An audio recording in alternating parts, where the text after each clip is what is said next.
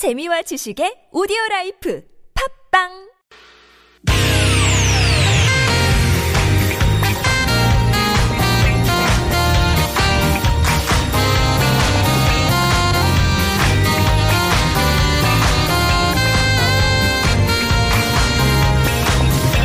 이유가 뭐지? 도대체 뭐 때문에? 세상 만사 궁금한 이야기들 꼼꼼하게 살펴봅니다. 최진봉의 왜?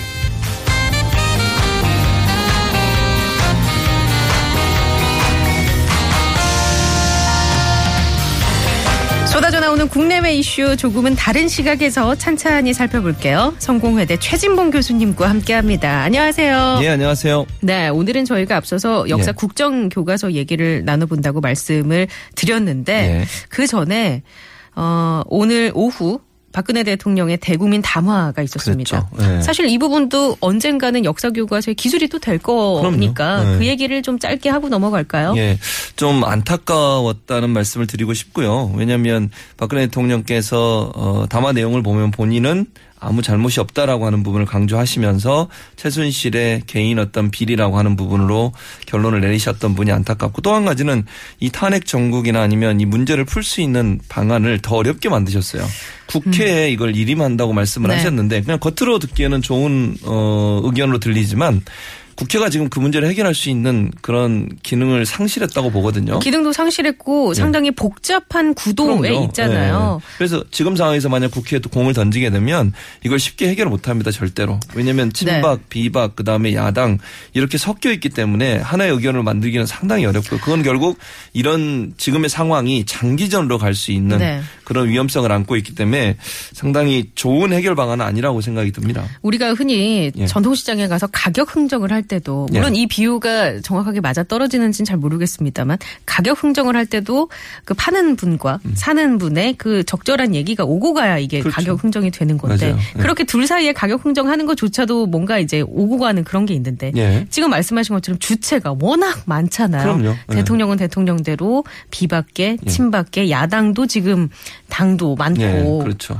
그래서 친박이나 이 지금 뭐 그 대통령 담화 이후에 새누리당 의원들의 의견이 더 분분해지고 나눠졌거든요. 그러게요. 일단 찬성에 탄핵에 찬성했던 했던 비박계도 일단은 우리 협상을 해야 되는. 거 아니냐. 그렇죠. 예. 협상을 먼저 하고 하겠다고 얘기한 걸 보면 일정 부분 균열을 일으키려는 하나의 어떤 전략이지 않을까. 박 대통령 친박 측에서 음. 이런 사과문을 통해서 어쨌든 어 비박계와 야당 또 야당 내에도 분열을 일으킬 수 있는 하나의 요소가 될 수 있는 그런 자극제 역할을 하기 위해서 이번 담화를 발표하지 않았나 하는 생각이 듭니다. 어제 갑자기 명예로운 퇴진을 예, 바- 발표를 했죠. 했고. 친박계에서 예, 그랬었죠. 오늘 또 갑자기 대국민 담화를 했어요. 그러니까요. 그 그게 둘 사이에 어떤 메시지가 뭐 교환이 됐다고 저는 그렇게 봐요. 보는 게 합리적인 추론인 100% 것인지. 그렇다고 봅니다. 그리고 네. 오늘 아침에 초선 새누리당 초선 의원도 모여서 명예로운 재- 퇴진을 네. 하는 게 좋겠다. 음. 그 말은 결국 어느 누군가가 뭐 모르지만 누군가가 기획하고 그 기획된 대로 모든 것들이 움직이는 듯한 모습을 음. 보여줘서 이번 담화가 그냥 순수하게 대통령이 국민을 향해서 죄송하다 미안하다는 표현을 한 것이 아니라 음. 뭔가 전략적으로 어, 기획된 그런 담화가 아니겠나 하는 생각이 듭니다. 그 이러한 주장에 대해서 이재명 성남시장은 그런 얘기를 하더군요. 네. 명예로운 퇴진이란 있을 수 없고 있어서도 안 그럼요. 된다. 국민들을 위해서 청와대를 나서는 순간 구속 수사, 수갑을 채워서 수사를 받으러 가야 한다. 그렇죠. 예. 왜냐하면 요 대통령의 자리는 대통령이라는 자리에 있기 때문에 형사소출을 받지 음. 않는 거지만 대통령이 자리에서 내려오는 순간 일반 국민하고 동일하게 범죄 행위가 있다고 하면 네. 그 행위에 대해서 처벌받는 것이 당연히 맞는 거죠. 알겠습니다. 자, 이런 일련의 사태들이 과연 우리 역사 교과서의 후대에 어떻게 담길 것인지 기록이 될 것인지 궁금하기도 하고 예, 잘 지켜봐야겠습니다. 예. 자, 본론으로 들어가서 예. 이렇게 한국사 교과서 논란 끝에 이제 어제 공개가 됐어요. 그랬죠. 내용과 지필진이 예. 뭐 논란이 아주 뭐 거세게 일고 있습니다. 그러니까요. 근데 대체적으로 논란의 그 교총이라고 하는 곳이 있거든요. 교총이 네. 원래 보수적이에요. 예. 보수적이고 정부 정책에 적극적으로 호응하는 그런 단체인데 교총마저도 국정교과 수용이 불가하다라고 얘기했습니다. 이유는 어떤 거죠? 이유가 가장 중요한 게 친일 독재를 미화했고 건국절 제정 등 교육 현장의 여론과 배치되는 내용이다. 왜냐하면 교총이 선생님들이 모여있는 단체거든요. 네네. 그러니까 선생님들마저도 이 국정교과서에 대해서 반대하고 있다 하는 것이 나타났는데 결국 음. 네. 이제 아까 몇번 어, 언급해 주셨던 대한민국 수립일 네. 그 문제가 가장 크게 떠오르고 있고 그러게요. 또한 가지는 이제 그 독재나 친일을 미화했다는 내용 이런 부분들이 상당히 문제가 되고 있다고 볼그수 있습니다. 대한민국 수리비를 조금 예. 더 차근차근 살펴볼게요. 예. 저희가 오늘 퀴즈로도 내드렸지만 예. 1948년 8월 15일 대한민국 수립이라는 표현이 이제 기존의 정부 수립에서 예. 대한민국 수립으로 정부자가 빠졌어요. 그렇죠. 이게 주는 의미가 어떤 것인지 좀 쉽게 설명을 예. 해주신다면. 건국이라 하면 나라를 세우는 거잖아요. 네. 정부는 다른 거죠. 나라를 세우는 것과 정부를 수립하는 건 다른 개념이에요. 나라를 세운다는 말은 대한민국이라는 나라가 언제 시작이 됐느냐를 기준으로 삼는 건데 네.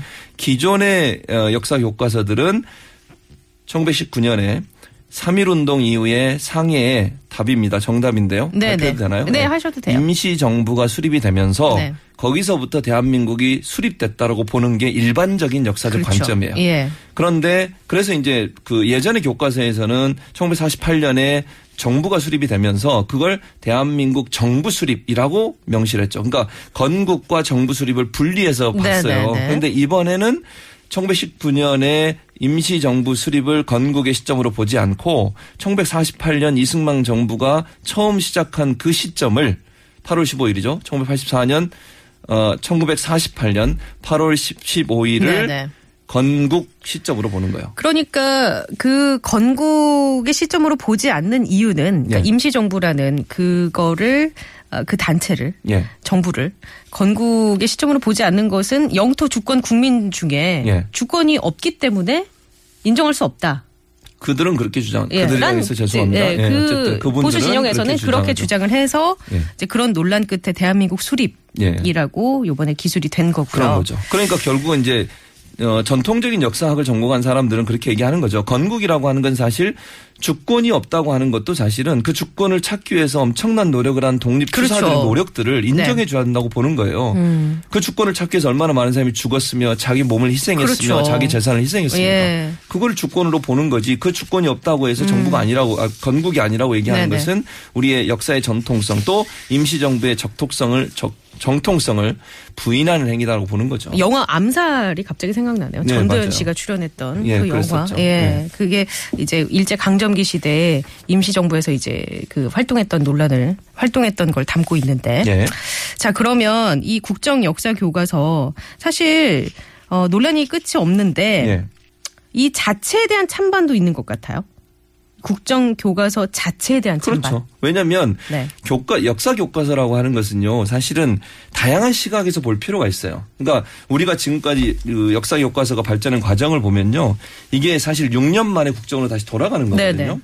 처음 역사 교과서가 생긴 게 1945년 광복과 동시에 역사 교과서가 생겼는데 그때 당시에는 검정 체제였어요.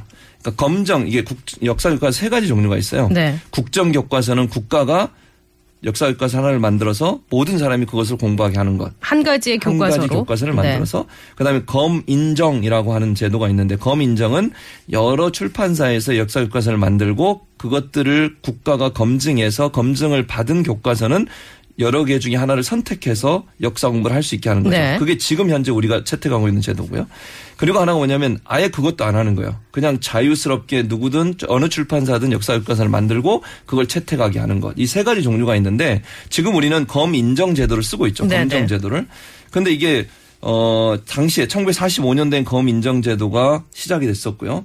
근데 이게 1974년 박정희 정권 유신 체제 아래 차제 아래서 국정화가 됩니다. 음. 그리고 30년 가까이 국정화가 됐었어요. 네네. 아, 박근 박정희 정부 들어선 다음에 쿠데타로 정권을 잡은 박정희 군부가 국정화로 역사 교과서를 바꿨고 그게 30년 동안 계속돼 오다가 2002년도에 국, 국사 교과서가 검정 체제로 다시 돌아가게 됩니다. 네. 김대중 정부인데요. 그런데 이때 두 가지로 나눴어요. 근현대사 부분만 검정으로 하고 아주 오래된 국사 있잖아요. 음. 네네. 고조선 뭐 네네. 이런 내용들은 그냥 국정화하고 두 네. 가지로 분리해서 했었고요. 이게 2010년 이명박 정부 때 두 개를 합쳐서 한국사라는 말로 합치고 모두 다 검정 제도로 바꿨어요. 아, 그래서. 지금까지 오게 된 거죠. 예. 그런데 이거를 작년부터 시작해서 박근혜 정부가 다시 국정화로 돌리는 그래서 예전에 박정희 대통령이 했던 음. 네. 것처럼 박근혜 대통령도 국정화로 되돌리는 그런 시도를 했다고 볼 수 있죠. 그래서 이번에 국정교과서에 박정희 대통령에 대한 부분, 예. 박정희 전 대통령, 이승만 예. 전 대통령에 대한 그 부분이 늘었다고요. 맞습니다. 그래서 분량이 엄청나게 늘었고 또 한 가지 늘은 것뿐만 아니라 이 박 정희, 이승만 두 대통령의 어떤 독재라고 하는 부분들이 상당히 줄어들었어요. 아, 그러니까? 양은 늘었는데 네. 독재를 미- 어, 독재에 대해서 썼던 기술했던 부분은 줄어든 대신 그러니까 부정적인 부분은 적게 줄고, 하고 긍정적인 부분은 그런 극대화시키고 거죠. 예를 들면 박정희 대통령 같은 경우는 경제 성장에 도움을 줬다. 네. 또 이승만 대통령은 우리나라 최초의 정부를 수립하고 정부를 수립해서 이끌어 나가는데 위대한 역할을 했다. 이런 내용이 들어가게 된 거죠. 그러니까 음. 네. 결국은 전체적으로 내용은 늘었는데 독재 부분은 줄어들고 미화하는 부분이 더 강하게 늘어나게 된 부분이 있고요. 음. 네. 또 건국절과 관련해서 뭐가 문제가 되냐면요. 이승만 정부가 생, 건국을 했잖아요. 나라를 네네. 세우는 게 아니라 정부를 수립하는 네. 과정에 있어서 거기에 참여한 사람들이 많은 사람이 친일 행각이 있었던 사람들이에요. 네네. 근데 만약에 건국절을 건국절이라고 1948년을 명시하게 되면 그 친일 행각을 한 사람들의 친일 행각을 그냥 인용해주고 뭐, 그렇죠. 뭐 받아들여주는 네. 그런 자세가 될 수밖에 그러니까 친일파를. 건국 공로자처럼 분류할 수 있는 그럴 수 있죠. 충분히. 예, 그런 예. 예. 그런 문제가 성립할 수 있는 있죠. 거고 네. 아까도 잠깐 말씀해 드렸습니다만 역사 교과서라고 하는 것은 하나의 눈으로 볼 수 없어요. 그래서 대체적으로 미국, 뭐 유럽 여러 나라들은요 네. 검증 자체도 안 해요. 아 그래요? 네, 그냥 역사- 다양한 역사관을 수용하는 거죠. 그러니까 음. 지역별로 교육감들이나 교육청에서 네. 다양한 역사책 중에 하나를 선택해서 학생들에게 교육하고 있는 거예요. 그런데 정부가 그걸 전혀 개입을 안 하고 있다는 거죠. 음. 예 예. 왜냐하면 역사 역사 교육이라고 하는 것은 하나의 사건도 보는 관점에 따라 각각 다르게 볼 수 있거든요. 그렇죠. 런 다양성을 인정해야 된다는 예. 이유 때문에 검증 자체도 안 해요. 그래서 그 역사학자 이해측하는 역사는 과거와 현재와의 대화다. 예, 그렇죠. 그 말씀인 거죠. 현재와 예. 끊임없이 대화를 통해서 다양한 해석이 가능한 게 역사다. 그렇죠. 그런데. 그 다양성을 부인했던 게 그러게요. 사실 이번 국정화 논란의 가장 큰 핵심이라고 볼수 어, 있는 예. 거죠. 자 그리고 앞서서 제가 암살해서 전두현 씨라고 했나 봅니다. 전지현 씨. 아, 전지현 씨 맞습니다. 바로 잡겠습니다. 같은 전시기 때문에 다 이런 것도 바로바로 줄로. 잡아줘야 돼요. 그럼요. 예, 네. 헷갈릴 수 있으니까. 네. 근데 요번에 지필진에 대한 전문성도 예. 논란이 되더라고요. 한국 현대사 전공자가 한 명도 없이 교과서가 그렇죠. 쓰였다. 이게 현대사 부분이 여섯 명의 지필진이 참여를 했어요. 현대사 부분에. 네. 그런데 이 다섯 명이 실제 역사와 직접적인 연관이 없는 분들. 예를 들면 고려대 북한학과의 유호열 교수, 중앙대 김승옥, 동국대 김낭년 교수는 한국 경제사 전공이에요.